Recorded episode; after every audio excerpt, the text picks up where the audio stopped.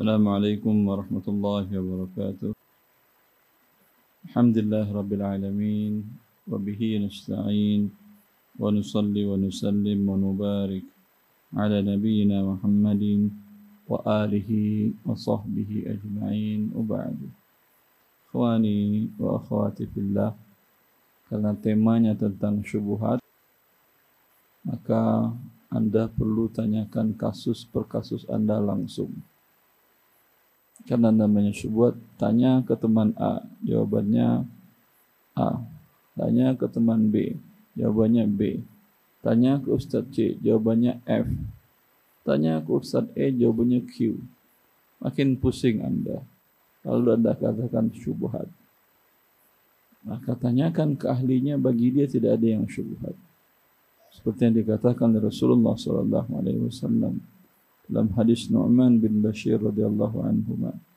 قال سمعت رسول الله صلى الله عليه وسلم يقول إن الحلال بين والحرام بين وبينهما أمور مشتبهات لا يعلمهن كثير من الناس فمن اتقى الشبهات فقد استبرأ لدينه وعرضه ومن وقع في الشبهات وقع في الحرام كالراعي يرعى حول الحمى يوشك أن يقع فيه وألا وإن لكل مالك حمى Ala wa inna himallahi maharimuhu.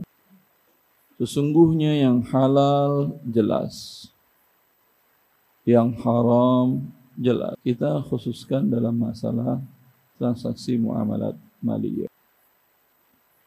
Yang halal jelas. Nabi sallallahu alaihi wasallam melakukan transaksi pembelian, penjualan gandum ditukar dengan dirham. Gandum diserahkan, dirham diterima. Dirham diserahkan, gandum diterima. Halal jelas. Jelas halal. Innal harama bayyin wal harama bayyinun. Yang haram jelas. Wa harrama riba. Allah telah mengharamkan riba. Di masa jahiliyah, bila seseorang membutuhkan modal, maka dia meminjam kepada yang punya dana 100 keping uang emas. Dan ada persyaratan dari pemilik emas harus dibayar per tiap bulannya dua keping yang 100 tetap tidak berkurang. Kemudian ada pertambahan perjanjian selanjutnya Bila sampai waktu pelunasan yang 100 keping belum dibayarkan, maka akan ada pertambahan lagi. Maka akan ada pertambahan lagi. Ini riba yang Al-Quran turun mengharamkannya, yang ini dilakukan oleh orang-orang jahiliyah. Dan bukan jahiliyah saja. Bukan jahiliyah, yang muslim pun paman Nabi sallallahu alaihi wasallam Labas bin Abdul Muttalib juga melakukan hal tersebut. Semua orang melakukan, dia juga melakukan. Tetapi kemudian Allah menurunkan dalam kitabnya haram sehingga Rasulullah mengatakan wa inna awalan ridwa adahu ribana ribal Abbas. Riba pertama yang aku batalkan transaksinya adalah riba keluarga kami yaitu riba Abbas bin Abdul Muttalib. Ini jelas riba. Ada yang mengatakan riba iya haram, tapi bank konvensional itu tidak haram. Itu dia bagi dia syubhat. Bagi kita bayin, ya. Karena apa yang ada di masa jahiliyah itu ada nggak pada bank riba konvensional? Anda butuh modal pinjam 100 juta. Kembalikan 100 atau berlebih? Berlebih. Dibayar lebihnya bulanan atau nanti? Bulanan. Sama tadi. Dua dinar bayar per bulan. Nanti pada waktunya belum dikembalikan pokoknya tadi ada penalti denda keterlambatan lagi bertambah lagi iya atau tidak ada yang baru transaksi bank itu berarti dibandingkan dengan yang dilakukan oleh orang-orang jahiliyah tidak ada tapi mereka bilang bank kan suatu sistem yang baru terserah anda lah mau baru mau lama yang penting seperti yang dilakukan oleh bank anda itu itu dilakukan oleh orang jahiliyah ketika Al-Quran turun mengharamkannya. Tidak, ini syubhat. Syubhat bagi kamu. Bagi kita orang muslim yang mengerti jahiliyah, transaksi jahiliyah, dan mengerti transaksi di perbankan konvensional, bagi kami itu bukan syubhat. Jelas? Yang bilang syubhat dia. Berarti syubhat sifatnya subjektif, objektif atau tergantung orangnya. Subjektif sifatnya. Bagi si fulan tadi bagi dia syubhat. Bagi kita yang mengerti syubhat tidak jelas ribanya. Muncul bank syariah, transaksinya jual beli barang, murabahah dengan cara akad wakalah kepada nasabah. Lalu kemudian selesai dan ada pertambahan margin laba jual beli. Sekarang bagaimana? Ini bagi Anda syubhat atau jelas halalnya? Kemudian terlambat pembayaran diberikan kompensasi dalam bentuk ditambahkan pembayaran jumlahnya. Ini bagaimana? Jelas halalnya kan kompensasi imbalan dan pun tidak diakui oleh bank syariah sebagai pendapatan mereka. Itu diberikan untuk kepentingan sosial atas nama sedekah atau atas nama pembersihan dari harta yang tidak benar. Bagaimana? Jelas halalnya? Jawab, tidak jelas. Syubhat atau jelas halalnya atau jelas haramnya? Yang mana? Untuk pilih mana? Karena dia relatif. Kembali ke orang per orang. Antum? Syubhat. Bagi dia syubhat. Bagi anda? Syubhat juga. Haram, jelas haramnya. Ini ada konsekuensi ini ya. Akan saya tanya kenapa haram Anda yakin haramnya. Yang jelas halalnya ada ada yang bilang jelas halalnya. Kan semua akadnya jual beli. Allah menghalalkan jual beli. Wa halallahu al-bai'a. Dia akadnya jual beli. Murabahah. Ada yang bilang jelas halalnya. Bank syariah, akhi. Dibuat oleh Dewan Syariah Nasional di bawah MUI, Majelis Ulama Indonesia, diawasi oleh Dewan Pengawas Syariah yang merupakan anggota Dewan Syariah Nasional itu sendiri. Dilihat transaksinya oleh mereka. Dan Bank Syariah melakukan transaksi seperti sesuai dengan SOP-nya dan dilegalkan oleh otoritas jasa keuangan. Nah, ada yang bilang jelas halalnya, satu jelas haramnya. Eh, yang syubhat antum ya. Yang satu jelas haramnya. Yang jelas halalnya tujuh tangan. Masya Allah. Alhamdulillah. Enak kalau begitu. Berbagi ilmu kita. Jelas halalnya. Ada tiga. Ini syubhat. Ini jelas haramnya. Itu jelas halalnya. Kira-kira yang mana mau kita gali dulu? Untuk tunjuk. Yang halal. Kenapa jelas halalnya Pak? jual beli kesepakatan ya boleh aja dia dapat laba begitu kan ya. Kemudian masalah denda keterlambatan kedua pihak dan pun un bukan untuk si bank tapi untuk sosial kan nggak diambilnya. Ya. Jelas halalnya betul gampang. Hukum muamalat halal apa haram? Halal ya udah berarti halal. Ini kan muamalat ini ya atau tidak? Bahkan banknya pun namanya muamalat aslu fil muamalatil ibahah. Hukum asal daripada transaksi muamalat mubah. atau al-hil al-hil wal hibahah halal dan mubah dan boleh segala sesuatu tentu kembali kepada asalnya asal air halal apa najis Hah? halal ini mungkin ada najisnya atau tidak Hah? mungkin atau tidak mungkin karena ada temuan di antara bentuk penyaringan air mineral dengan menggunakan penyaring yang terbuat dari karbon tulang babi yang dijadiin karbon. Ada informasi seperti itu. Mau tulang babi karbon, mau tulang anjing karbon, mau apa pun terserah. Tapi ini kan air di depan saya. Saya tidak lihat karbon babinya, saya nggak lihat di sini. Berarti hukum asalnya halal. Berarti boleh saya minum. Coba saya minum. Insyaallah. Alhamdulillah, iya halal. Itu hukum asalnya, betul. Dari satu sisi. Tapi saya ulangi tadi transaksinya. Bank mewakilkan kepada nasabah untuk pergi membeli. Ya. Berarti uang dari siapa? Dari bank atau dari nasabah? Hah? Nasabah dari bank. Pernah antum beli lontong sarapan pagi, duduk di toko, bu, lontong satu, pak ini uang 30 ribu, beli ke sana, nanti sini nanti bayar ya 35. Pernah begitu? Enggak pernah kan ya. Tapi kenapa kalau pakai kalau ke bank Anda beli motor, beli mobil, beli tanah, beli rumah, Anda dikasih uang suruh pergi beli.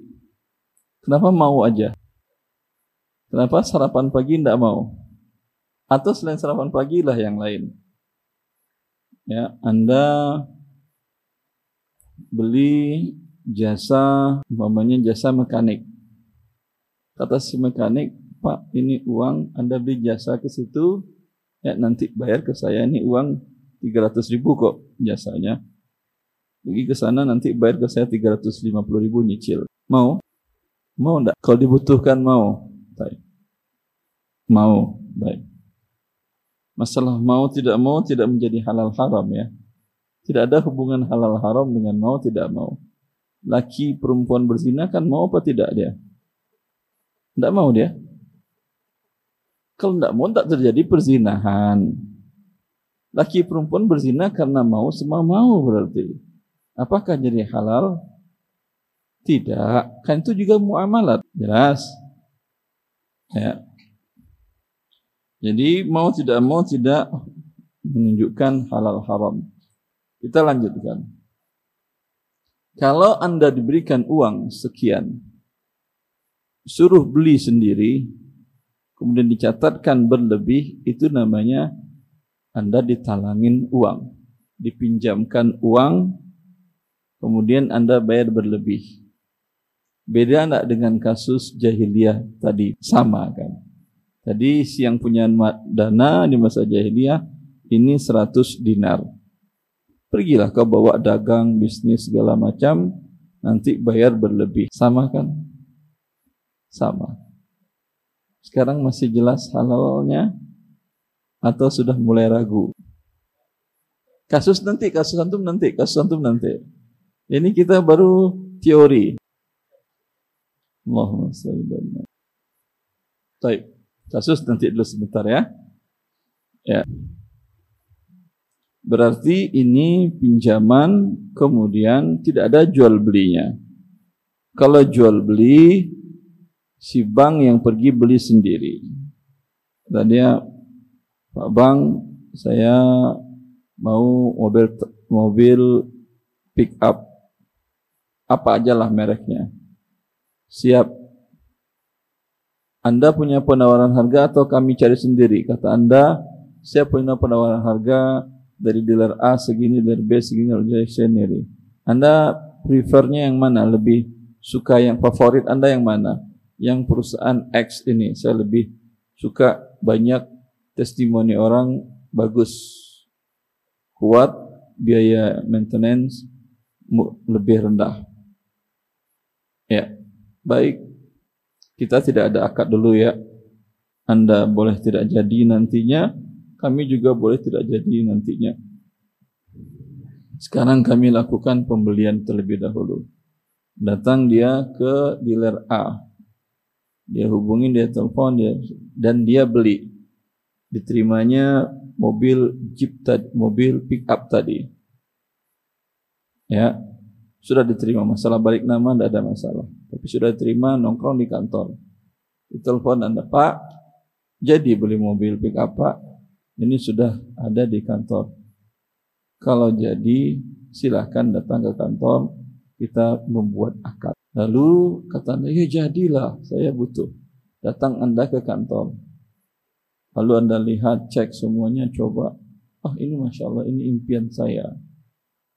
Berapa harganya? Segini, segini, segini. Sangat cocok, bisa saya tutupin. Saya bayar insya Allah tidak ada terlambat. Ya, kalau ini betul jual beli. Kalau tadi itu hanya menyerahkan uang dikembalikan berlebih namanya riba. Maka kalau Anda ingin beli jual beli murabahah yakini seperti itu akadnya. Tapi kalau Anda hanya disuruh pergi beli, ditransfer uang ke rekening, maka yang terjadi adalah talangan atau pinjaman dibayar berlebih sama dengan riba jahiliyah. Berarti bank syariah kebanyakan SOP-nya seperti yang saya sampaikan pertama, bukan yang kedua, yaitu dia beli dulu. Ah. Kenapa? Karena kalau dia beli dulu dia menanggung risiko. Bisa jadi Anda tidak jadi. Kalau dimintanya DP dan Anda dahulu, Pak nanti kami sudah beli Anda nggak jadi, biar DP dulu ya. Siap kata Anda. DP itu artinya sudah terjadi transaksi dan ini pembayaran sebahagiannya. Berarti sudah dia jual kepada Anda barang yang belum sama sekali dia beli dan dia terima. Ini menjual barang yang belum dimiliki, mengandung unsur gharar dan Nabi mengharamkannya. La tabi' ma laysa indak. Itu dampak DP di awal. Jelas. Nah, yang haram. Tadi Sebentar, sebentar. Yang denda nanti dulu. Yang denda ya haram. Denda keterlambatan ya.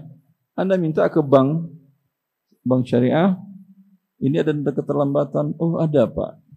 Bisa saya minta tidak pakai denda keterlambatan karena saya takut kalau denda keterlambatan kan sama aja dengan Abu Jahal ketika Quran turun semua ahli tafsir mengatakan riba yang terjadi seperti itu. Terlambat dia membayar, anzirni azirka. Kata yang pinjam, beri saya masa tangguh, dan itu untuk bisnis. Beri saya masa tangguh, saya tambahkan. Kan sama aja kalau gitu. Kata Bang Syariah tadi, siap. Ini berarti menjadi halal dia. Kasus antum yang haram tadi apa? Yang bilang haram tadi siapa? Apa itu tadi yang saya tanyakan kasusnya? Betul, antum syubhat. Apa yang saya tanyakan? Kok kenapa antum jawab syubhat? Hah? Lupa saya. Bisa diulang rekamannya. Kenapa saya mengatakan menurut Anda syubhat? Menurut Anda yakin haram. Saya tanya tadi mana yang bilang boleh? Beliau mengatakan boleh.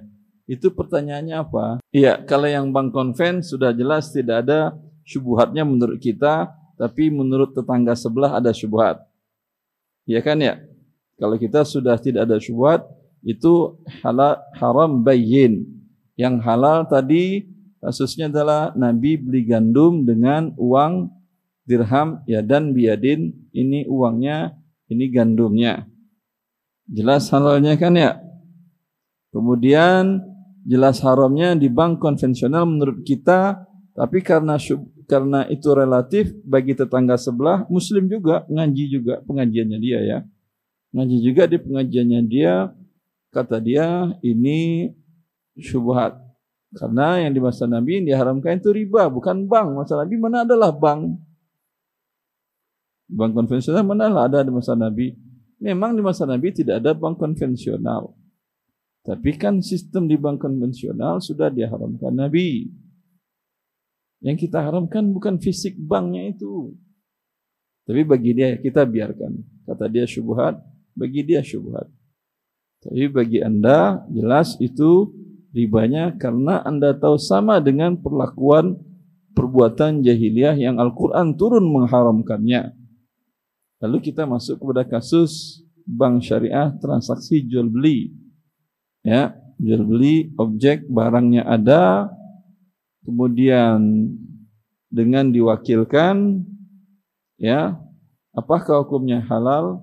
Beliau mengatakan halal sudah kita jelaskan tadi. Sekarang masih halal lagi atau sudah berubah pemahaman anda? Ada jelas. Itu yang saya maksud bahwa syubhat itu relatif. Sehingga kata Rasulullah SAW dalam hadis la ya'lamuhunna kathirun minan nas. Banyak orang tidak tahu berarti sedikit orang implikasinya apa? Kalau Rasulullah mengatakan yang syubhat itu banyak orang tidak tahu. Itu eksplisitnya kan ya? Implisitnya apa? Sedikit orang yang tahu. Di antara sedikit tadi beliau sudah berubah dari halal menjadi haram. Jelas? Baik. Anda mengatakan yakin haram. Itu tadi kan ya kasus jual beli yang diwakilkan oleh bank kepada nasabah untuk membeli uang dikasih ditransfer ke rekening nasabah. Yakin haram? Yakin tadi. Dari mana haramnya? Dari penjelasan tadi Ustaz, ya betul. Ustaz sudah jelaskan, iya betul. Bisa diulang sedikit saja. Bisa? mengulang yang sudah jelas itu nggak bagus Ustaz. Buang-buang waktu. Ya, terima kasih. Ada masalah. Bagi antum syubhat, kenapa syubhat? Danda keterlambatan tadi yang dijelaskan tadi ada untuk sedekah. Sedekah kan bagus kan ya? Sehingga Anda ragu antara halal dan haram gitu kan ya? Yang tadi ini jelas haramnya, itu jelas halalnya walau sudah berubah menjadi sepakat haramnya. Tapi Anda sampai sekarang masih ragu juga. Syubhat setelah itu menjadi haram. Itu yang syubhat. Berarti Anda mau di posisi yang banyak tidak tahu atau sedikit yang tahu? Hah? Yang sedikit. Proses untuk menjadi yang sedikit ini bagaimana? Tanpa proses, saya mau jadi yang sedikit, langsung jadi yang sedikit? Bisa? Tidak. Butuh proses? Apa prosesnya? Talabul ilmi syar'i. Mempelajari ilmu syariat Allah dengan baik. Alhamdulillah. Sekarang sedang berproses ini ya. Ini juga terjadi di masa sahabiyah. Di masa sahabat Nabi SAW ketika Rasulullah SAW sudah wafat. Diriwayatkan oleh Imam Nasai, oleh Abu Dawud, dan oleh Imam Malik juga dalam muatta'nya bahwa terjadi transaksi dan Imam Ahmad dalam musnadnya antara Zainab dengan suaminya. Abu Mas'ud. Zaid maaf. Zaid bin Mas'ud. Zaid. Apa bentuk transaksinya? Di mana istrinya punya budak. Budak mahal karena manusia. Dia jual budaknya kepada suaminya Zaid dengan harga tidak tunai seharga 800 dinar. Jelas? Berapa harganya? Pembayaran tidak tunai. Kemudian dia jual kembali kepada istrinya pembayaran tunai 600 dinar. Berapa dijual? Pembayaran tunai. Terjadi. Ini apa ini? Menunjukkan di masa sahabat Nabi SAW biasa aja beli yang tidak tunai lebih mahal dari yang tunai. Suatu hal yang biasa saja dan tidak disalahkan oleh Nabi Sallallahu Alaihi Wasallam. Jelas? Karena itu mereka biasa aja. Merasa tidak masalah. Tetapi Zainab merasa tidak nyaman. Ini sepertinya ada masalah. Maka dia menurut dia syubhat. menurut Zaid ini halal bayin. Di awalnya menurut Zainab ya halal bayin karena dia mau mentransaksi. Mau dia jual tidak tunai, kemudian mau dia beli lagi dengan tunai, ya kan biasa aja. Kalau umpamanya orang datang ke toko Anda, beli smartphone, pembayaran tidak tunai sekian lama cicilan dengan harga 13 juta. Lalu setelah dia lihat, dia pikir, dia telepon istrinya segala macam, dia berubah pikiran. Ya, berubah pikiran. Kata dia, bisa saya jual lagi nggak Pak? Ke Anda harga cash 9 juta. Kalau biasanya dia jual 10 cash. Kalau dia beli 10 tentu tidak mau dia rugi dia kan. Paham? Bisa mbak saya jual lagi pak 9 cash. Si orang tadi mau. Biasa aja atau ini bermasalah menurut anda? Biasa aja. Ya, secara logika kan biasa saja. Iya atau tidak? Dan ini dilakukan dua sahabiah besar. Zaid bin Mas'ud salah seorang ahli badar. Ikut perang badar. Tidak sembarangan. Tak mungkin berani berbuat dosa kepada Allah. Dan Allah telah mengampunkan untuk ahli badar. Apa pun yang akan dia berbuat di masa depannya. Tidak sembarang orang ini dua sahabiah ini. Tapi karena tidak nyaman istrinya, dia datang kepada Ummul Mukminin Aisyah binti Abi Bakar radhiyallahu taala anhuma menanyakan menceritakan kasus transaksinya dengan suaminya. Begitu kalau tidak nyaman, begitu kalau ada syubhat. Syubhat jangan dipendam. Karena selamanya jadi syubhat dia. Ya, seperti tadi sebelumnya syubhat setelah dijelaskan menjadi tidak syubhat. Tapi kalau tidak dijelaskan atau dia pendam saja selamanya syubhat. Atau ada penjelasan tapi tidak mau untuk nerima. Itu selamanya jadi syubhat. Udahlah, udah ada syubhat kok, udahlah aman, tenang. Maka kemudian datang kepada Ummul Mukminin. Bagi Aisyah kasus ini tidak ada syubhat. Dia mengatakan bi'sa ma bi'ti wa bi'sa ma ishtaraiti wa akhbiri Zaidan annahu qad abtala jihadahu ma'a Rasulillah illam yatub. Penjualanmu sangat buruk, pembelianmu sangat buruk. Kan dibeli lagi tadi. Pernyataan sangat buruk itu kan nggak main-main. Kalau orang mungkin mengatakan, ya kayaknya ada masalah sih. Nah, haram Ustaz. Ya, kalau mengharamkan berat juga. Halal Ustaz. Apalagi kalau menghalalkan. Ya udah ada syubhat-syubhat. Aisyah enggak ada. Bagi dia terang siang, ini sekarang siang apa malam? Ada yang bilang senja kali ya. Hah? Tidak ada syubhat kan bagi anda sekarang siang? Ya. Ada yang yakin sekarang malam? Tidak ada. Alhamdulillah. Jadi insya Allah kita sama-sama sehat. Maka Aisyah langsung mengatakan pembelian penjualanmu kepada suamimu, pembelianmu sangat buruk. Beritahu suamimu Zaid, kalau dia tidak bertobat kepada Allah atas transaksinya ini, pahala jihadnya bersama Rasulullah Sallallahu Alaihi Wasallam hilang.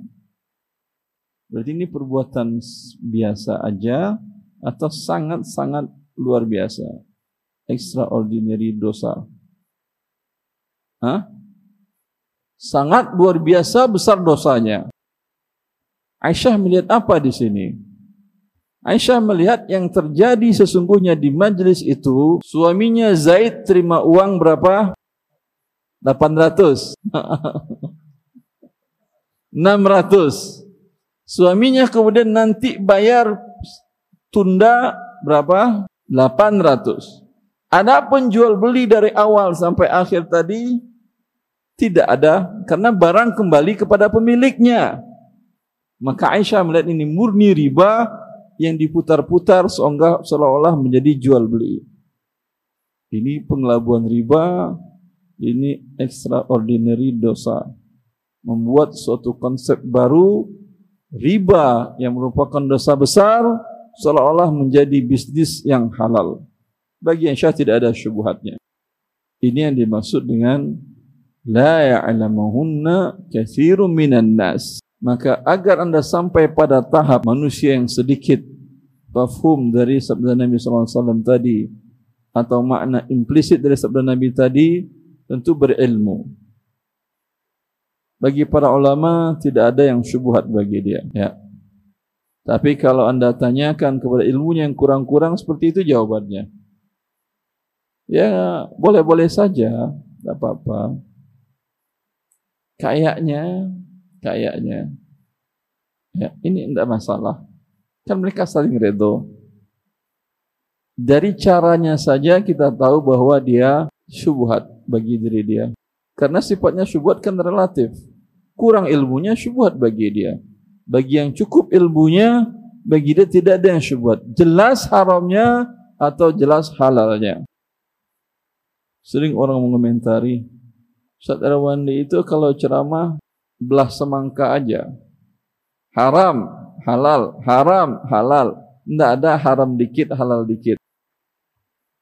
Ya begitu memberikan fatwa ya akhi. Kalau anda tidak tahu, jawab tidak tahu. Sehingga dia mencari ulama yang lain yang bisa dia memberikan jawaban halal, jelas, haram, jelas. Kalau anda memberikan syubhat, ngapain dia bertanya? Mending anda jawab, saya tidak tahu. Tidak tahu itu kemungkinan mekanisme kasus yang ditanyakan bagi anda ada syubhatnya. Bagi anda ada hal yang minta untuk dikonfirmasi penjelasan. Ya, bisa jadi memang sudah jelas terang tapi ada dalil yang bagi Anda mungkin membuat Anda ragu antara menghalalkan dan mengharamkannya. Dan itu terjadi pada ulama-ulama besar kita. Al-Imam Malik rahimahullah taala ditanya oleh sekelompok kaum yang datang dari Andalus 2000 kilo mereka melakukan perjalanan ke Madinah membawa 40 kasus pertanyaan. Dari 40 kasus, dia hanya menjawab 4. 36 dia jawab tidak tahu. Ya empat tadi bisa jadi jawabannya boleh, tidak boleh, halal atau haram, jelas. Yang 36 dia jawab tidak tahu. Bukan ilmu beliau cetek. Beliau terkenal dengan ulama kota Madinah dengan salah seorang ulama mujtahid madhab besar. Tapi mungkin dalilnya pada waktu itu menurut beliau masih belum jelas. Masih ada ta'arud antara dalilnya. Kontradiksi di antara dalil menurut beliau. Ya. Kalau ditanyakan ke ulama yang lain bisa jadi saja bagi beliau jelas.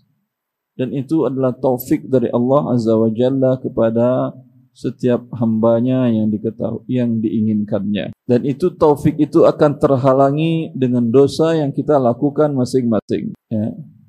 tadi sudah jelas bank konvensional haram tapi ngobrol dengan teman ada ustadz sebelah bilang begini begini begini udah berubah jadi syubhat iya sih dulu saya waktu ngaji di ustadz fulan saya yakin haram tapi ngaji ustadz fulan lagi bertambah ilmu saya, ini menurut dia. Bertambah ilmu saya, syubhat sih kayaknya. Ngaji ke ustaz yang lain lagi, yakin halalnya sekarang bank konvensional. Bahkan ada yang berceramah, bekerja di bank konvensional, masuk surga. Bagi dia yakin halalnya, walaupun mungkin dia membohongi dirinya dan membohongi kaum muslimin di hadapannya. Tapi itulah kenyataan. Maka minta taufik kepada Allah Azza wa Jal agar Allah menjadikan kita agar Allah menemukan kita dengan orang-orang yang sedikit tadi yang bisa bagi dia sesuatu yang syubhat menjadi murni halal atau murni haram. Sehingga ketika halal kita lakukan, ketika murni haram kita lihat bila bisa diperbaiki, kita lakukan bisa tidak bila tidak bisa diperbaiki kita tinggalkan sama sekali Alhamdulillah. Saya tunggu syubhat. Silahkan. Ada pertanyaan syubhat? Silahkan. Ada. Masya Allah. Semuanya syubhat bagi kamu nak. Assalamualaikum Iya, makanya saya tadi kata Ustaz, semuanya bagi anda syubhat. Karena tidak mengerti apa itu syubhat. Syubhat, kalau tadi ini umpamanya ada yang ngumpulin, ya, ada yang ngumpulin air kencing, kucing atau apa. Nah, najis apa tidak? Air kencing kucing najis atau tidak? Subhat juga. Air kencing kucing najis. Najis. Ya, udah ini najis. Kalau air dari dari ambil dari dalam air dari tanah. Dari dalam tanah dalam sekali sumur bor. Biasa dialirkan ke depan untuk wudhu. Ya, ini umpamanya airnya. Ini najis atau bukan? Bukan. Ya. Ketika saya bawa air ketiga ke adik, saya buka, saya lihat tadi kucing lewat ke sini. Tadi airnya sepertinya segini sih. Sekarang kok udah penuh, tapi saya lihat kucingnya antara apakah dia kencing atau tidak tadi, saya agak ragu. Ini apa namanya? Yakin kencing kucing atau bukan atau yakin bersih air minum? Yuk pakai mic. Yuk pakai mic sayang. Kurang jelas. Ustaz ulangi. Yang ini saya jelas. Kuncingnya saya taruh ke kucingnya. Kucing sini cing. Kucing yang kucing sini. Saya taruh warnanya pun sama mirip. Ini jelas tadi najis kan ya? Ya. Yang ini saya ambil dari tempat air berwudu ya. Tidak ada kucing-kucingnya nggak ada bawa langsung kemari. Ini jelas suci kan ya, bukan najis. Jelas ya? Yang ini tadi terbuka tutupnya. Dan kucing mendekat dan dia berdiri satu kakinya, satu kakinya kayaknya terangkat, ya. Terangkat. Saya ragu apakah masuk tapi tadi kayaknya nggak penuh sih. Sekarang kok sudah naik debitnya. Ini yakin suci apa najis? Ragu. Nah, itu dia yang syubhat nak. Jelas? Alhamdulillah. Alhamdulillah. Pertanyaan yang baik sekali. Saya sudah ngomong ke mana-mana, antum nggak tahu syubhat ya saya pusing sendiri. Saya. Silakan yang mau bertanya ya, langsung. Untung ada anak pintar sehingga dia membuka ah, ketidakjelasan anda semua. Assalamualaikum warahmatullahi wabarakatuh. Assalamualaikum warahmatullahi wabarakatuh. Ini insya Allah pertanyaan bisa dua Ustaz ya. Uh, yang pertama ini ada satu pekerjaan yang isi kontraknya itu uh, begini, uh, pembayarannya itu tiga bulan, paymentnya pembayaran tiga bulan. Dengan catatan pekerjaan sudah selesai dan semua berita acara dan pembayaran di accounting sudah selesai. Cuman paymentnya itu jatuh tiga bulan. Sementara pekerjaan kita itu udah selesai. Tiga bulan setelah pekerjaan selesai. Setelah uh, payment di, apa pekerjaan selesai dan invoice diterima. Tiga bulan dari itu. Ya, tiga bulan dari itu. Terus. Jadi sirenya sirenya waktu kita pekerjaan udah selesai, invoice dia mereka terima, cuman pembayaran nunggu uh, payment waktunya.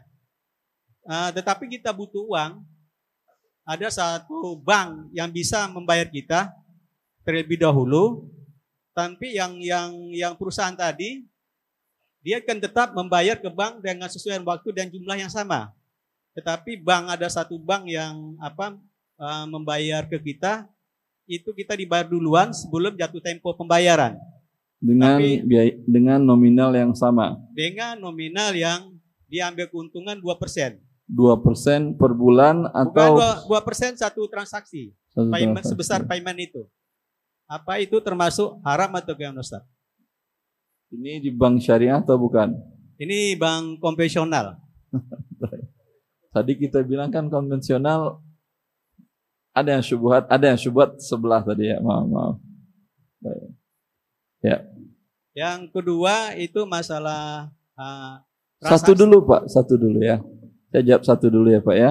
Nanti gantian teman-teman yang lain kalau nggak ada lagi yang lain nanti Bapak yang kedua sampaikan. Khawatir waktu tidak cukup. Ini bentuk akadnya sesungguhnya adalah pihak lembaga tadi memberi talangan kepada beliau sebanyak 98% dari uang yang akan dia terima nantinya. Dan itu akan berbeda. Kalau pembayaran tiga bulan dengan enam bulan dengan setahun, bukan dua persen lagi kalau setahun. Tetap dua dua persen setahun. Iya, dia tetap karena kasusnya tadi tiga bulan. Tetap Bu Ustaz, nilai kontraknya misalnya 300 juta. Jadi kalau paymentnya itu jatuh tiga bulan dia bayar, tetap dari perusahaan itu tetap dia bayar 300 juta. Iya sebentar. Ya. Kalau paymentnya jatuh setelah satu tahun, tetap. bank syariah minta dua persen juga? Tetap, segitu juga. Lima tahun juga dua persen? Sama, sama juga, nggak ada. Dia satu kali transaksi itu aja. Jadi kalau bank tadi perusahaan tadi bayar ke kita nunggu tiga bulan, sementara ada bank yang membayar sebelumnya. Ya, tidak ada masalah. Walaupun tetap saya tidak yakin sebetulnya, tapi dia bilangnya tetap apa boleh buat. Ini namanya Anda diberikan talangan. Bukan dana talang Ustaz. Bukan dana talangan. Nam, ayo ah, dah. Bukan namanya dana talangan, akadnya kor. Anda diberikan pinjaman sebanyak 98 persen. Nanti dibayarkan dari dia menagihkan kepada pihak C ya sebanyak 100 persen. Maka 2 persen itu adalah riba tambahan dari akad kod pinjaman. Tapi di akad kontraknya itu tidak disebutkan Ustaz. Tidak disebutkan. Manalah dia sebutkan pinjaman kod tidak ada. Kalau di dalam itu di PO-nya itu Ustaz payment tiga bulan, pekerjaan tiga bulan, pembayaran apabila di, telah selesai semua paymentnya, paymentnya itu invoice-nya diterima, udah selesai semua, itu itu tidak ada transaksi dengan bank yang yang perusahaan tadi tunjukkan itu nggak ada, cuman ada bank yang bisa kerjasama dengan kita, dia bayar dulu untuk kita nanti si yang beri pekerjaan itu ya udah kalau anda terima 100% halal kalau tadi ada 300 juta, Anda terima murni 300 juta, saya katakan halal walaupun dengan bank konven. Tapi karena Anda terima bukan 100%, 98% dari 300 juta. Selisih itu adalah namanya riba. Jelas? Jelas. Udah, bagi Anda syubhat, bagi saya jelas. Kurang kurang jelas ini Ustaz. Jadi yang pekerja tadi, yang beri kita kerja dari perusahaan yang bagi, kerja kita tuh, dia membayar kita itu 100%. Yang waktu 3 bulan. Sementara ada bank membayar kita kena butuh uang yang cepat perputarannya. Dia bayar kita dulu, tapi kita dipotong 2%. Jadi bank tadi baru membayar ke, ke perusahaan gitu. Sudah jelas Pak, saya jelas. Kalau Bapak belum jelas, di buku Harta Haram saya tulis tentang BG, bilet giro. Orang giro juga seperti itu Pak. Semuanya transaksi di Tanah Abang di mana-mana, dia yang punya yang membebitkan BG, dia bawa BG ke pihak ketiga, dia dapatkan kurang 2%, nanti ditagihkan oleh bank tadi atau pihak ketiga tadi kepada yang berhutang 100%. Murni itu riba. Jelas? Tidak tahu saya.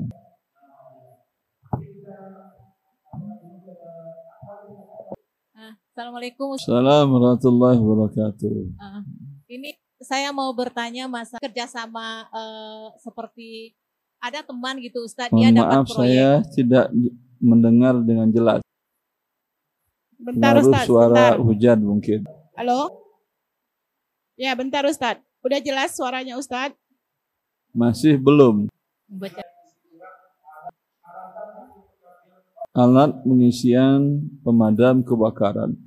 halalkah mengambil order lembaga konvensional?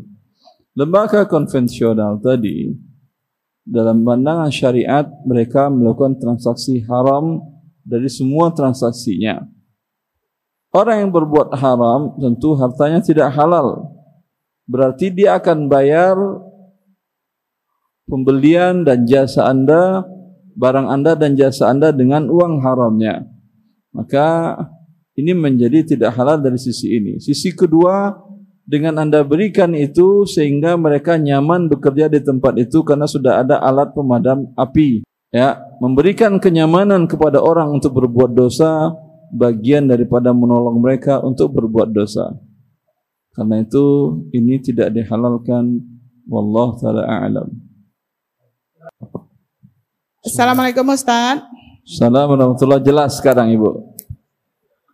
Terima kasih atas kesempatannya Ustadz. Jadi saya mau menanyakan kerjasama. Jadi uh, teman itu dia dapat uh, pekerjaan proyek, tapi dia tidak punya dana. Terus uh, dia minta uh, kita uh, kerjasama pendanaan ke dia. Tapi uh, saya bilang uh, nanti keuntungannya persentase daripada keuntungan yang dia dapatkan. Ternyata uh, dia janji seperti itu Ustadz. Tapi pada akhir pekerjaan katanya karena terlalu ribet perhitungannya, akhirnya dia perkirakan aja gitu Ustadz. Oh untuk 20 juta itu perkiraan rata-rata keuntungan biasanya uh, eh, 4 juta seperti itu Ustadz. Sementara saya ingin mintanya rincian keuntungan dia berapa. Tapi dia tidak bisa berikan. Awalnya dia berjanji seperti itu Ustadz. Makanya saya saya setujui gitu. Tapi di akhir pekerjaan karena kesulitan katanya akhirnya dia genapkan seperti itu. Nah, itu minta mohon penjelasannya Ustaz. Sukron. Assalamualaikum uang Anda kembali 20 juta. Iya, tapi dapat keuntungan Ustaz. Ditambah 50% keuntungan berarti 2 juta. Dia dia enggak bilang ke uh, persen saya bilang persen nanti saya waktu di awal perjanjian keun, berapa persen dari keuntungan saya bilang bukan dari modal gitu Ustaz. Jadi iya, bisa berapa ya. persen untuk Anda dari keuntungan di awal? Uh, 15 persen Ustaz. 15 persen, 50 persen itu berapa, berapa dapatnya dari rupiahnya nominalnya? Karena saya nggak tahu terakhir dia nggak kasih keuntungannya Anda terima berapa, berapa rupiah? Oh waktu di awal dia bilang sekitar 3 jutaan gitu Ustaz. 15 persen tiga, dari 20 juta 3 3 juta. Kalau 20 juta uh, modal yang saya berikan ke dia gitu. Tapi akhirnya katanya Ustadz kan ada perubahan-perubahan harga harga bahan, harga semen, harga segala macam. Ya, dia nggak bisa kasihkan secara rinci ya, gitu Ustaz. Terus pertanyaannya apa? Ya, apakah artinya keuntungannya saya dapatkan itu halal gitu Ustaz? Karena dia nggak kasih rinciannya sebenarnya keuntungan dia itu berapa gitu. Insya Allah halal dalam kasus ini. Eh, syukran Ustaz. Afan. Ada lagi Ustaz, ntar Ustaz. Gantian Ibu ya. Bismillah.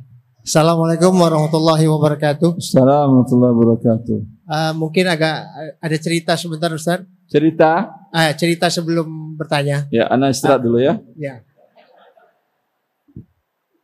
Uh, Ana membeli mobil Ustaz secara uh, cicilan dengan perorangan.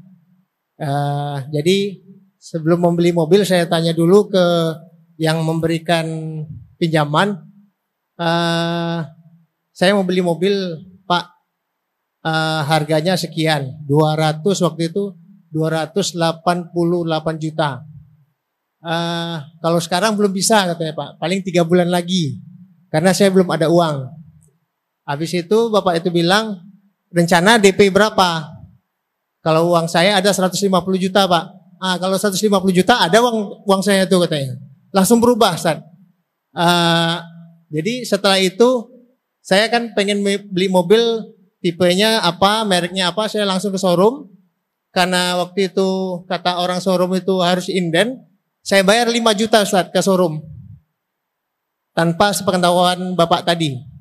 Saya bayar 5 juta, habis itu saya telepon Bapak tadi, Pak, mobilnya sudah saya DP di showroom. Loh, kok di DP? Harusnya saya beli dulu. Kata Bapak tadi, ya gimana Pak, saya nggak tahu tadi, langsung saya DP aja 5 juta, tanda jadi. Ya udah kata Bapak tadi, Gak apa-apa nanti saya ganti uangnya. Setelah itu mobilnya datang setelah diinden. Uh, bapak itu saya telepon, Pak mobilnya udah datang, tinggal dibayar. Ya udah, eh, mana duit Firman? Nama saya Firman, Ustaz. 150 juta saya kasih ke Bapak tadi, langsung sama-sama ke showroom. Membayar mobil tadi sama-sama. Setelah saya ngasih duit 150 juta tadi. Dipotong 5 juta yang DP, jadi 145. Nah, setelah itu mobil saya milikin, saya pakai. Tidak berapa lama, sebulan setelah itu, mobil saya hilang, Ustaz. Mobilnya hilang, saya renung lama sampai saat ini. Mungkin karena DP 5 juta itu yang hilang mobil itu. Kayaknya. Saya sudah mengakui dosa saya, tapi si bapak tadi minta modalnya dibalikin. Ustaz, gimana Ustaz? Itu yang mau saya tanyakan. Syukur Ustaz, Assalamualaikum. Sebentar, bentar. Suruh ceritanya susah dicerna ini. Sebentar saya. Anda pinjam uang si bapak. Bukan. Bapak itu membelikan mobil. Saya cicil sama dia. Tapi yang bayar DP Anda. Saya- ya. Yang transaksi ke dealer Anda. Yang transaksi ke dealer Bapak tadi setelah saya kasih duit 150 juta. Anda DP-nya berapa? 150 juta Ke dealer. ke Bapak tadi. Kan tadi ceritanya gitu Ustaz. Sebentar ya, ya. Ceritanya tadi saya... Coba Ya. saya ulangi. Awalnya Anda saya ngasih uang ke bapak berapa? 150 juta Untuk beli mobil. untuk beli mobil. Karena gini, kalau Bapak itu mau beli mobil sekarang belum ada duitnya, belum cukup. Paling tiga bulan lagi. Ya udah enggak ada masalah. Jelas ada Anda masalah. beli ke dia. Ya, Beli ke dia. enggak, masalahnya Anda beli ke dia atau menyerahkan uang untuk dipinjam dia atau dipakai dia atau apa? Uang DP Ustaz. D- DP ke si bapak. Saya kasih ke Bapak itu 150 juta. Iya berarti Anda beli ke dia karena uang DP. Betul, tapi Ya udah sudah. ya, ya, ya. Berarti Anda sudah beli dengan dia sedangkan dia tidak punya mobil. Belum mobilnya belum ada Ustaz. Iya nggak ada mobil berarti belum punya. Ya, Berarti dia menjual kepada Anda mobil yang belum dia miliki. ya. Bolehkah? Yang yang 5 juta tadi kan udah saya Tidak ada 5 jutanya, sekarang dia jual mobil ke anda, kepada Anda yang belum dimiliki. ya. Bolehkah? Bolehkah kan mobilnya hilang? Nggak, saya udah, ya udah, saya, saya. Ini secara syar'i tidak boleh. Tidak boleh. Ini hukumnya haram. Ya. Kecuali akadnya istisna paralel. Maksudnya begini Ustaz, mobilnya kan hilang sebulan setelah pembelian. Mobilnya kredit, kredit ke Bapak tadi. Bentar, bentar. Eh, kreditnya itu sekitar 138 juta ke Bapak tadi. Harga mobil 288. DP 150. Ah. DP 150. Ya, saya punya uang 150 juta yang saya bayarkan ke Bapak tadi. Ah, DP. Ah, jadi, Ini dari awal sudah sudah tidak boleh transaksinya. ya, dari awal kan Sudah- sudah, boleh. Sudah Ya, haram. Terus sudah haram. Terus pertanyaannya, pertanyaannya, karena mobil tadi hilang, saya kan mengakui dosa saya, Ustaz. Karena saya melakukan akad yang salah. Si bapak tadi minta uang modalnya dikembalikan. Sampai sekarang. Dia minta uang modalnya. Ya, 138 juta tadi. Anda kan beli ke dia, bukan terima uang dari dia. Iya, saya beli mobil. Karena mobilnya tadi hilang, bapak tadi kan Yang minta uang cicilannya. kepada Anda. Yang ya hilang karena saya, hilang di hilang di rumah mobilnya. Hilang di rumah Anda. Iya, maling masuk ke rumah. Iya. Oh. Dia cicilan Ya, masih cicilannya bisa. si bapak tadi minta bayar terus. Ya. Itu yang mau ditanyakan Ustaz. Apakah berhak bapak tadi mengambil cicilan? Kalau menurut saya jat- jatuhnya duit saya sama duit bapak tadi bergabung jadi usaha Ustaz. Kalau menurut saya Ustaz ya. Jadi sama-sama uang digabung jadinya usaha Ustaz. Karena usahanya itu rugi karena mobil hilang. Harusnya kan impas Ustaz. Sama-sama rugi. Tapi bapak tadi tetap minta uangnya terus. Ya udah. Ya Ustaz. Itu kalau menurut Anda, bagi Anda kan adalah sama-sama rugi impas. Kalau menurut saya ya yang Anda lakukan pembelian tidak sah dan barang sudah di tangan Anda. Karena barang di tangan Anda, kewajiban Anda mengembalikan barang. Iya kan? Anda kan tidak mampu, barangnya sudah hilang. Dinilailah pada saat hilang itu berapa harga barang tadi. Kalau umpamanya harga barangnya 250 juta lagi, karena sudah dipakai berapa bulan? Satu bulan. Sudah tidak baru lagi. 250 juta. Sedangkan anda ada uang yang sudah Anda bayarkan 200 150 juta. Berarti sisanya 100 juta. Itu Anda bayar. Karena mobil kan milik Anda, bukan milik si bapak itu lagi. Kecuali mobil masih milik si bapak dipinjamkan pakai kepada Anda, ya Anda tidak menanggung kerugian. Jelas? Baik, ya.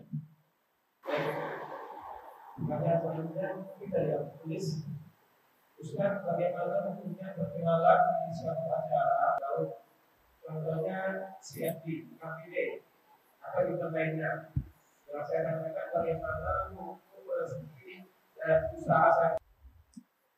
Di mana ada tempat jual beli yang tidak campur baur? Agar yakin rezeki Anda tidak ada campur baur. Di pasar Madinah ada yang tidak campur baur? Hah? Enggak ada kan? Di pasar Mekah, di mall-mall Mekah yang tidak campur baur? Apakah semua pelayan tokonya perempuan sehingga tidak bercampur baur? Atau semua pelayan tokonya laki-laki sehingga tidak bercampur baur berarti perempuan tidak boleh masuk ke toko tadi atau semuanya perempuan laki-laki tidak boleh masuk agar tidak campur baur ada di atas dunia ini? Tidak ada kan ya? Dan memang syariat Allah tidak memberatkan anda.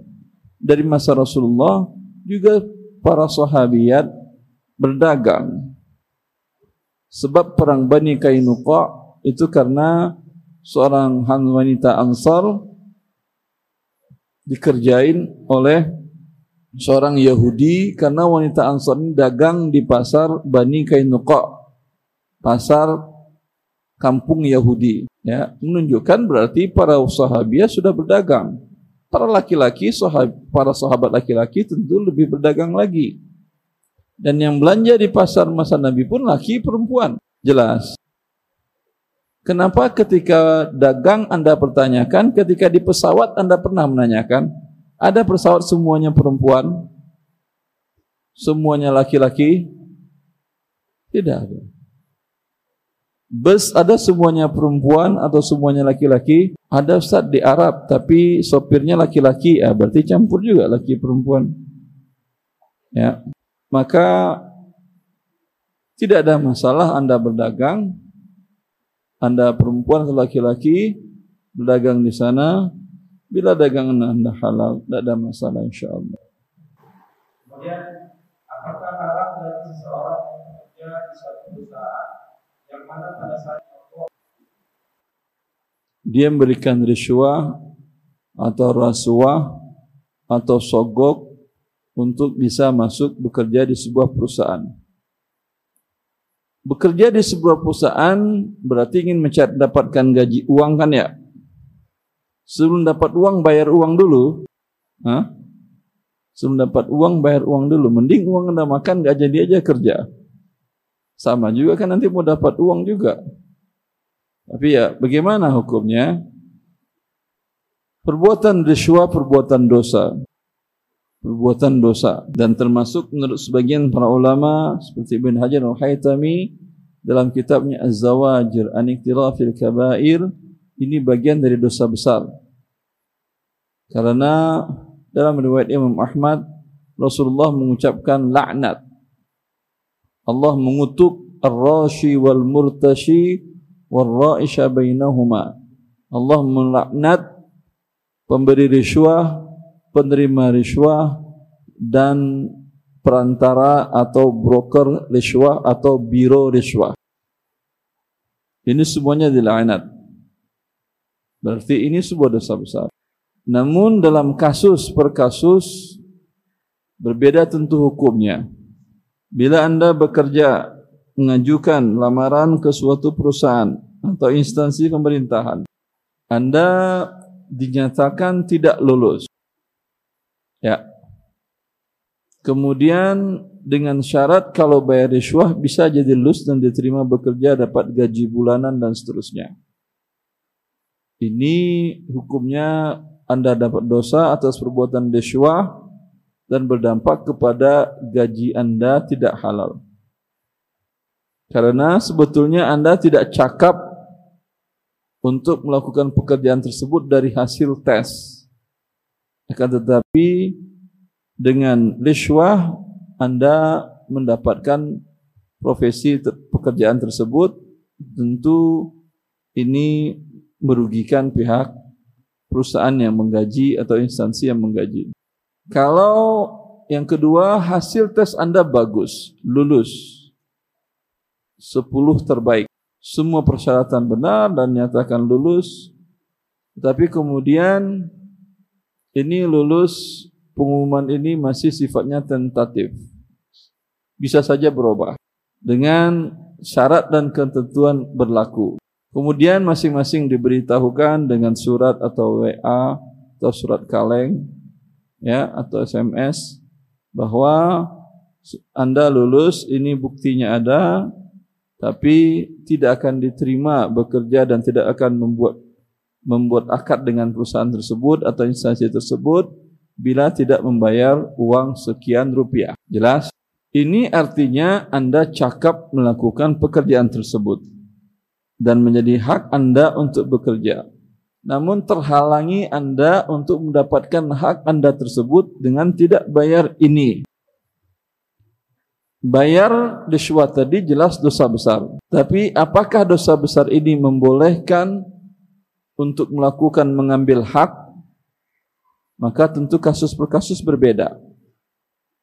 Kalau dia kasusnya sampai kepada hajiat, Artinya kalau enggak kerja di sini sepertinya Anda akan repot ke depannya. Tapi kalau Anda sudah punya pekerjaan sebetulnya sudah punya dagangan ya tidak pun kaya tapi cukup memenuhi hari-harian Anda, jangan ambil yang itu karena Anda membayar itu dosa. Rugi kan ya? Sudah keluar uang besar dapat dosa. Rugi apa untung? Terus kenapa antum mau? Kan rugi. Rugi dunia akhirat. Untungnya nanti Ustaz setelah bekerja. Itu iya kalau ternyata pandemi perusahaan tutup rugi selama-lamanya. Uang sudah keluar, belum kembali lagi, kemudian dosa besar sudah dapat. Ya. Maka andai umpamanya Anda lulus sebetulnya seperti yang tadi dan terhalang mendapatkan hak Anda, sebagian para ulama membolehkan ini. Karena bila ada hajiat kasus per kasus, seperti diriwayatkan dari Ibn Mas'ud bahwa beliau berada di Habasyah. Beliau ingin melewati satu jalan dihalangi oleh preman bukan begal. Kalau begal semua barang Anda dibawanya. Kau ini tidak, dia hanya minta dua perak. Dua atau tiga perak dirham. Termasuk riswah namanya itu. Ini jalanan umum kan tidak ada haknya dia. Tapi Anda tidak bisa melaluinya mendapatkan hak Anda untuk berjalan di sana kecuali bayar. Dia apa boleh buat? Dia bayar dosa untuk dia. Bisa dibedakan ini? Berarti membawa bayar sogok halal apa haram? Haram. Boleh dilakukan atau tidak? Tidak. Ada kasus memungkinkan dilakukan atau tidak? Hah? Ada. Seperti apa? Nanti tanyakan kasus Anda seperti apa. Beda hukum secara umum dengan kasus. Nanti saya lihatlah kasus Anda seperti apa. Kalau dililit hutang segala macam, segala macam, anak sudah kelaparan, uang sekolah nunggak lima bulan, mungkin saya bisa dalam kasus ini memfatwakan boleh. Agar fatwa saya nanti boleh, saya doakan agar Anda dapat kasus itu.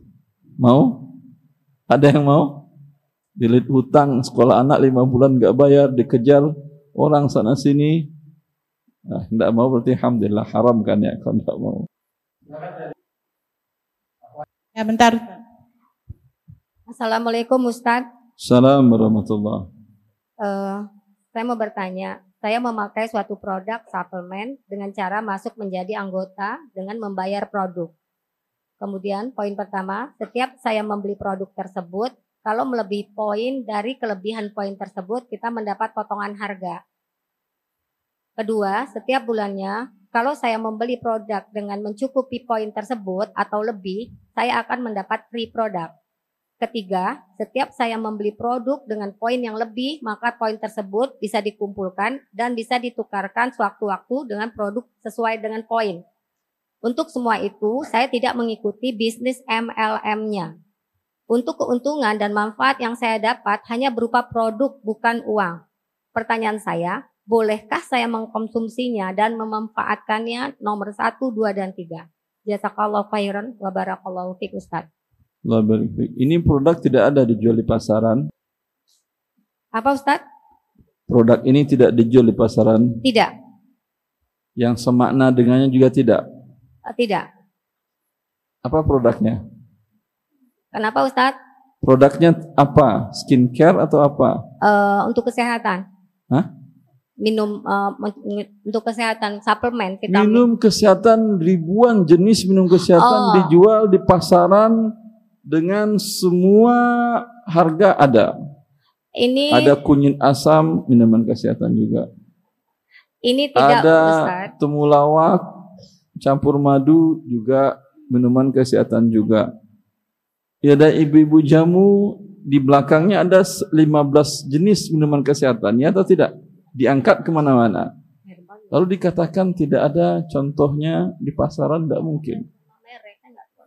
Pernah ibu jamu itu bilang beli satu, nah Anda jadi anggota bisa beli. Tinggal Anda bandingkanlah harganya. Walhasil MLM itu terserahlah niat dibaliknya dia asalnya adalah pengembangan dari bisnis ponzi atau jual beli uang. Ya. Yang akan dapat terus adalah peserta yang pertama. Adapun peserta kaki paling bawah akan rugi terus. Berbentuk piramid. Nah, karena itu diharamkan mengandung unsur riba dan gharar. Nenek-nenek kita nggak pernah kan pakai produk MLM kan ya? Pakainya produk mbok jamu. Kita uji sehat mana nenek-nenek kita dengan para pengkonsumsi M minuman kesehatan MLM. Jika kita lihat panco dia. Hah? Ala kulihat seperti itu, Ibu dia mengandung unsur gharar dan riba dengan sistemnya itu. Uh, jadi assalamualaikum warahmatullahi wabarakatuh. Ustaz. Assalamualaikum. Ustaz, uh, kalau misalnya begini Ustaz, ada tiga orang, katakanlah Ahmad, uh, Dani sama Zaid misalnya. Si Ahmad punya barang, punya suatu produk ditawarkan sama si uh, Dani. Ini saya punya barang, uh, kamu mau nggak uh, beli atau kamu jualkan gitu kan? Saya, beli atau menjualkan. Ya. Ada dua kasih, pilihan. Uh, dibeli misalnya Ustaz. Ah, satu berarti beli. tidak okay. ada menjualkan.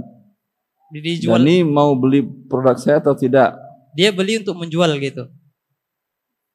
Tapi si, tetap pilihannya cuma satu beli. Iya. Kamu mau beli produk saya atau tidak? Iya gitu Ustaz. Kalau tadi kan ada bisa kamu beli bisa kamu hanya sebagai orang yang menjualkan. Sebagai pembeli aja, Ustaz. Pembeli saja. Terus nah, e, misalnya dibilang ini saya kasih ke kamu harganya sekitar 150 per produknya. Sekitar. Iya. 150 Berarti, gitu, 150. Oke. Okay. Kemudian sebentar, si sebentar, biar tidak terlalu panjang-panjang umur yang jelas. Karena kalau sekitar 151, 149 itu namanya sekitar 150. Oke, uh, selanjutnya si Dani tadi misalnya uh, menawarkan kepada Zaid orang ketiganya. Dia beli dulu, dia terima dulu produk. Enggak. Belum, belum. Terus ditawarkan ke Zaid. Iya. Apa kata dia ke Zaid? Uh, kalau kamu beli, eh, mau beli sama saya, saya kasih harganya 170. Yang tadi kan kalau kan 100... kamu beli atau saya beli, jual? Saya jual ke kamu. Gitu. Saya 100... jual ke kamu, wahai Zaid. Gimana, Ustaz? Saya jual kan yang ketiga si Zaid kan ya? Ya, si Zaid. Ya, saya jual ke kamu Zaid kata siapa namanya Dani tadi? Iya, Kata Dani saya jual ke kamu Zaid dengan harga 170 70. padahal dia beli 150. Iya. Pertanyaannya, Pertanyaannya kalau eh, tadi eh, si Dani dia eh, kalau si Zaid mau beli sama dia, baru dia pesan sama si Ahmad. Nah, ketika sudah ada yang pesan, baru di, eh, di- ketika si Zaid tadi mau pesan, baru dipesankan, kemudian barang diserahkan sama ke Dani, baru si Zaid mentransferkan uangnya ke si Dani tadi 170 Kemudian si Dani membayar ke si Ahmad 150. Bisa seperti itu? Boleh. eh, pertanyaannya bolehkah atau tidak? Iya. Jawabannya haram. Haram. Karena si Dani menjual barang yang belum dia beli. Walaupun dia sudah kontrak beli, tapi masih haram juga. Kata dia, saya beli darimu 100 produk ya. Tapi nanti dulu pembayarannya kalau sudah laku, saya bayar ke kamu, laku bayar ke kamu. Ya, barang masih di si Ahmad. Belum dibawa si Dani ke rumahnya. Lalu Dani jual ke Zaid, ke Umar, ke Badu, ke Amir, ke Salam dan semuanya. Itu semuanya jual beli yang haram. Karena si Dani menjual barang yang belum dia terima padahal Nabi sallallahu alaihi wasallam bersabda la tabi' hatta taqbidahu. Hakim bin Hizam menanyakan ya Rasulullah datang orang ke saya membeli suatu barang. Bolehkah saya jual lalu saya beli ke yang punya barang? Sama kan ini kasusnya? Sama atau tidak? Sama. Si Umar, si Ali, si Amir, si Zaid datang kepada Dani, saya beli ini. Dani belum memiliki barang, belum terima barang. Lalu dia bilang, ya saya jual, saya jual, saya jual. Ini uang kalian. Lalu pergi dia beli. Maka Hakim Hizam menanyakan kasus seperti itu. Ini bukan kasus biasa. Kasus klasik banget. 14 abad yang lalu sudah ada. Maka jawaban Nabi, La tabi' hatta taqbidahu. Jangan kau jual wahai hakim sebelum barang engkau beli dengan akad dan sebelum barang engkau terima. Hikmahnya larangan ini karena mengandung unsur riba dan gharar. Cukup sekira ya. Lalu bagaimana cara jadi halal? Anda bukan menjual si Dani bukan jual kepada konsumennya tadi. Dia mengatakan saya menawarkan aja kalau kalian ada keinginan saya belum jual tapi saya beli saya beli dulu. Ya, ada satu, dua, tiga yang udah pengen, belum ada akad. Lalu dia beli, dia terima, dia konfirmasi. Yang ingin jadi beli, silahkan kita berakad, silahkan transfer uangnya, saya kirim barangnya. Ini jadi halal. Ya. Ada yang pertanyaannya dalam hukum legalnya boleh guru jadi supplier buku ke sekolah? Aturan sekolah membolehkan atau tidak? Jangan aturan sekolah. Aturan dari Dignas membolehkan guru jadi supplier. Guru mengatakan pelajaran eh, bahasa Arab kita kita tidak pakai buku yang semua-semua yang ada itu sudah kuno. Sekarang ada buku terbaru. Di mana belinya bu? Hanya ibu yang bisa beli, hanya Ustadz yang bisa beli. Bapak Ustadz jual dengan kalian harga diskon. Diskon berapa? Bapak dapat diskon dari si supplier Jakarta 10%, saya kasih ah, kalian diskon 2%. Lebih murah. Ya. Dibolehkan nggak dalam aturan aturan sebuah tata lembaga? Kalau di perusahaan biasa, dibolehkan enggak karyawan sebagai supplier di perusahaannya? Hah? Boleh? Tidak. Kalau di instansi pemerintahan, dibolehkan? Itu tidak tahu apa tidak boleh? Yang tidak tahu iya, tapi yang tidak boleh ada juga yang jawab. Tidak boleh. Ya. Maka itu tidak boleh. Maka harusnya guru atau sekolah hanya menyatakan kita pakai buku A. Umpamanya silabusnya A, B, C, D. Bahkan sekarang kalau untuk sekolah kan ada kan yang buku PDF kan ya? Ya. Dinas Pendidikan memberikan PDF-nya kan ya online. Bisa diunduh? Bisa kan? Ya udah. Dinas Agama tidak. Bisa apa tidak? Ini kan karena madrasah kan? Tidak. Atau masing-masing sekolah agama atau itu itu IT. Hah? IT boleh membuat buku kurikulum sendiri atau sudah disediakan dalam bentuk PDF oleh Kemenak atau tidak tahu? Bukan PDF yang saya tanyakan. Ada kan ya? Ya udah, Janganlah orang tua itu dan murid diberatkan. Pemerintah sudah memberikan kemudahan, ada PDF-nya. Udah, ajarkan yang ada di PDF-nya. Kalau tidak, jangan Anda suruh anak-anak beli buku sehingga memberatkan dia. Nanti tahun depan buku itu tidak bisa dipakai lagi. Berubah, umpamanya halaman satu dipindahkan ke halaman tiga. Itu dan tidak mau anak pakai. Tidak sama dengan buku guru dengan teman-teman, halamannya beda. Buka halaman 31. Halaman saya 29 kata si anak. Malu-maluin. 29 bu, 31, 29 bu. Ternyata, oh kamu cetakan lama ini. Kan malu si anak.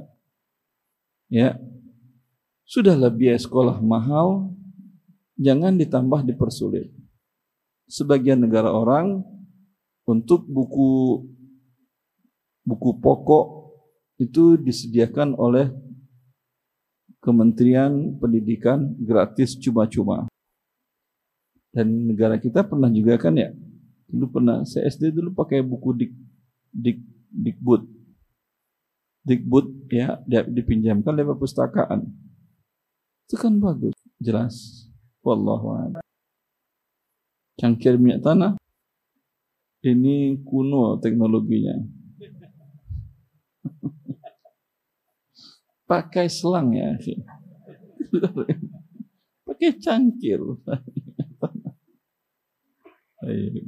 ini kalau ketahuan pelanggaran berat ya atau tidak maka bagian daripada taat ke wali amr ini mengikuti perintah wali amr jangan perintah wali amr untuk kemaslahatan tadi anda kelabui sehingga kemaslahatan menjadi mafsadah kerusakan maka haram hukumnya melakukan ini. Banyak yang halal ya ikhwan. Ya. Banyak yang halal, kenapa yang haram juga Anda kritik-kritik agar seolah-olah hukumnya halal. Ini dari awal Anda beli pakai mobil. Kalau dari awal Anda beli pakai uh, canting tadi, canting tadi kan ya? Hah? Dalam botol aqua, tahu sudah tidak ada peraturan yang membolehkan di setiap SPBU. Iya atau tidak? Tapi kemudian Anda kelabui, Anda beli dengan mobil Anda. Boleh. Ya, dia pikir untuk itu. Ini kan namanya adalah hilah. Mengelabui. Dan muslim kalau dikatakan oleh Ayub Astikhtiyani seperti yang kasus tadi pengelabuan riba itu lebih berat daripada murni berbuat riba. Karena murni berbuat riba, biasanya orang cepat kembali untuk bertaubat. Tapi syubuhat riba itu dianggap halal. Apalagi ada stempel halal dari lembaga tertentu. Ya. Wallahu a'lam.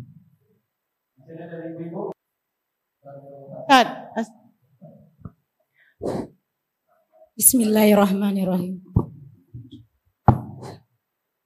Assalamualaikum warahmatullahi wabarakatuh. Assalamualaikum warahmatullahi wabarakatuh.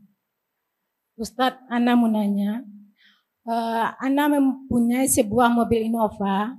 Kemudian mobil tadi kita gabungkan ke PT Perusahaan Transportasi atau Travel. Sebentar, sebentar. Anda gabungkan Ke PT Perusahaan Transportasi Ke atau PT Travel. Ya, travel. travel. Anda sewakan, bukan? Ya, digabungkan. Maksud Travel tadi digabungkan. yang menjalankan Anda serahkan ke PT Perusahaan ke jasa travel Ya, dengan konsekuen eh, dengan akad bagi hasil atau gratis. bagi hasil. Alhamdulillah. Terus Terus perusahaan travel tadi kebetulan itu punya teman dekatnya suami. terus Semua mobil yang ada di perusahaan travel tersebut, mobil itu kan asuransi semuanya. Dan Hmm. mobil anak aja yang tidak asuransi.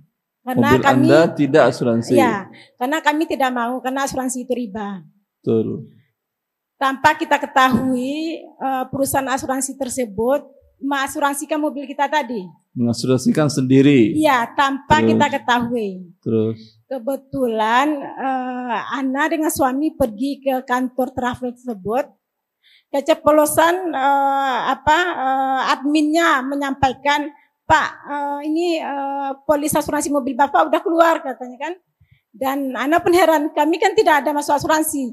Yaitu Terus? kan free dari perusahaan kami katanya. Itu kan free dari perusahaan kami katanya kan. terus Jadi kami bilang udah balikkan aja polis asuransinya lagi. Kami nggak usah nggak usah asuransi. Cukup asuransi dari Allah aja. Gitu. Dan sebentar. pul- hmm. Mereka menagihkan asuransinya ke Anda atau gratis? Tidak di tidak cuma digratiskan aja dianggap free katanya. Oh ya udah halal kok. Itu yang jadi Halal, makanya selama halal. ini halal ya. Alhamdulillah. Karena Anda tidak Alhamdulillah. berbuat riba, tidak berbuat gharar, Anda dapat hadiah.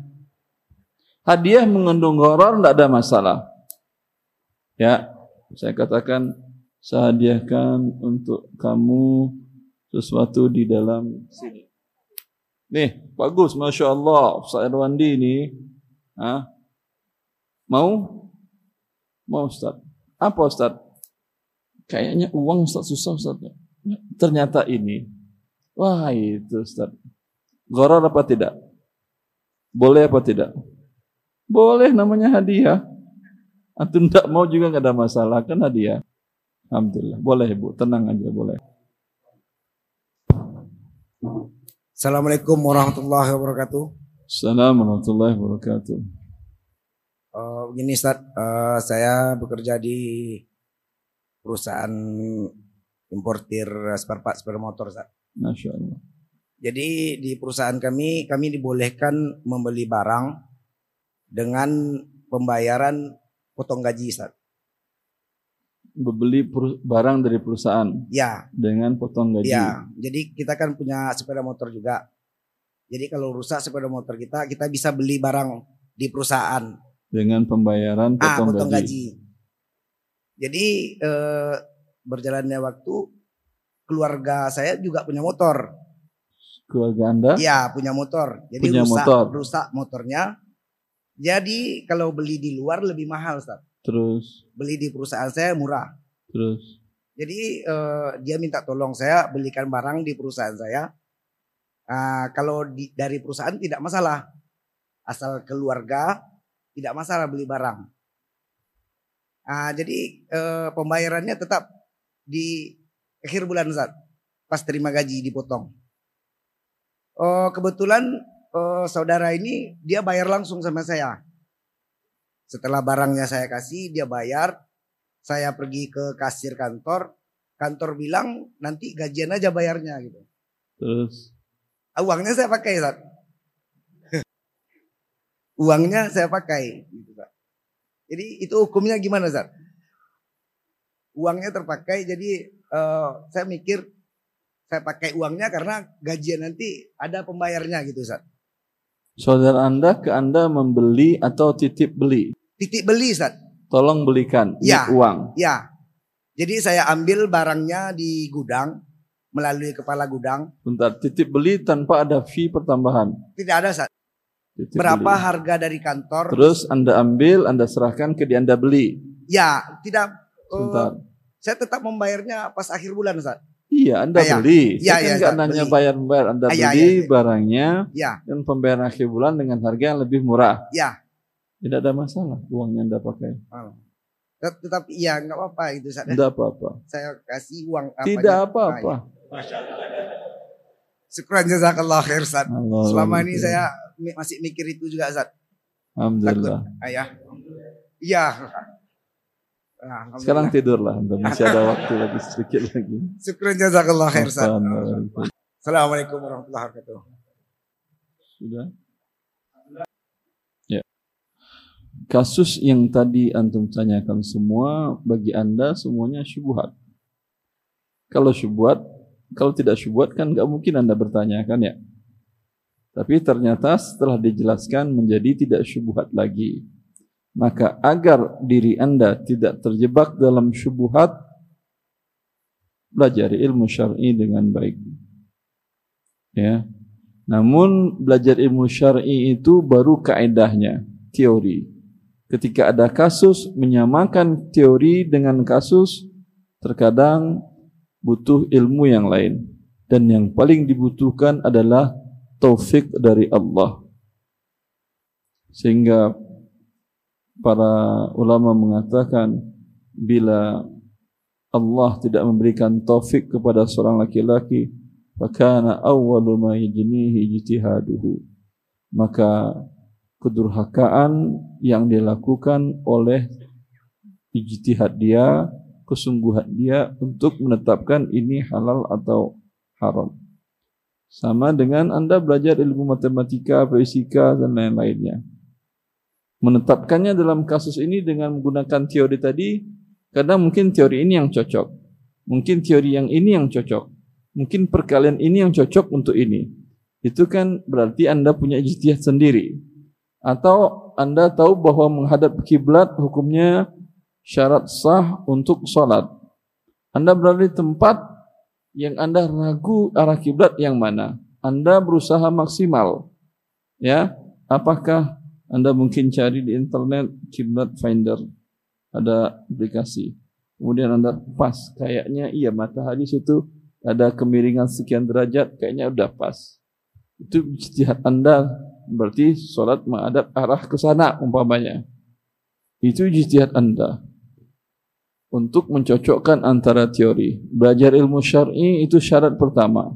Kalau Anda tidak tahu bahwa menghadap kiblat merupakan syarat, itu ilmu syar'i. Kaidahnya, teorinya, tentu akan tidak mungkin Anda bisa sholat yang sah. Tapi setelah ilmu syar'i tadi Anda ketahui untuk kasus ini yang sesuai dengan ini tentu butuh dinamakan dengan dalam istilah para ulama ini adalah ijtihad yang tidak pernah berhenti dan ada pada setiap manusia. Tidak perlu harus untuk ijtihad yang seperti ini seperti yang dikatakan oleh para ulama bazlu wus'i fi nailil ahkam syar'i yaitu menghabiskan seluruh kemampuan seorang mujtahid saya enggak mujtahid ustaz anda memang tidak mujtahid tapi untuk menentukan arah kiblat di saat itu anda menjadi mujtahid tidak perlu harus menguasai semua sunnah semua Quran semuanya agar bisa untuk melakukan kasus tadi ini tak ijtihad ini dinamakan oleh Imam Syatibi dengan tahqiqul manat dan ini yang butuh pertolongan dari Allah Azza wa Jal. Bisa jadi Anda terjebak tadi dengan teori ini sepertinya pas. Ternyata kemudian tanya ke orang tetangga sebelah yang sudah lama di situ, enggak Pak, kiblat ke sana itu lihat masjid. Oh iya. Kenapa Anda salah sudah menggunakan ijtihad Anda tadi? Karena Allah tidak memberikan taufik kepada Anda. Maka setelah Anda belajar ilmu syar'i, kemudian berusaha maksimal melakukan proses ijtihad atau ijtihad tahqiqul manat agar sampai kepada titik kebenaran butuh hidayah taufik dari Allah dan selalulah kita meminta hidayah tersebut ihdinas siratal mustaqim ya Allah tunjukilah kami jalanmu yang lurus ini merupakan hidayah taufik dari Allah azza wajal semoga dengan itu kita benar-benar beribadah kepada Allah dengan ibadah yang sempurna. Wallahu waliyut taufiq. Sallallahu wa sallam. Assalamualaikum warahmatullahi wabarakatuh.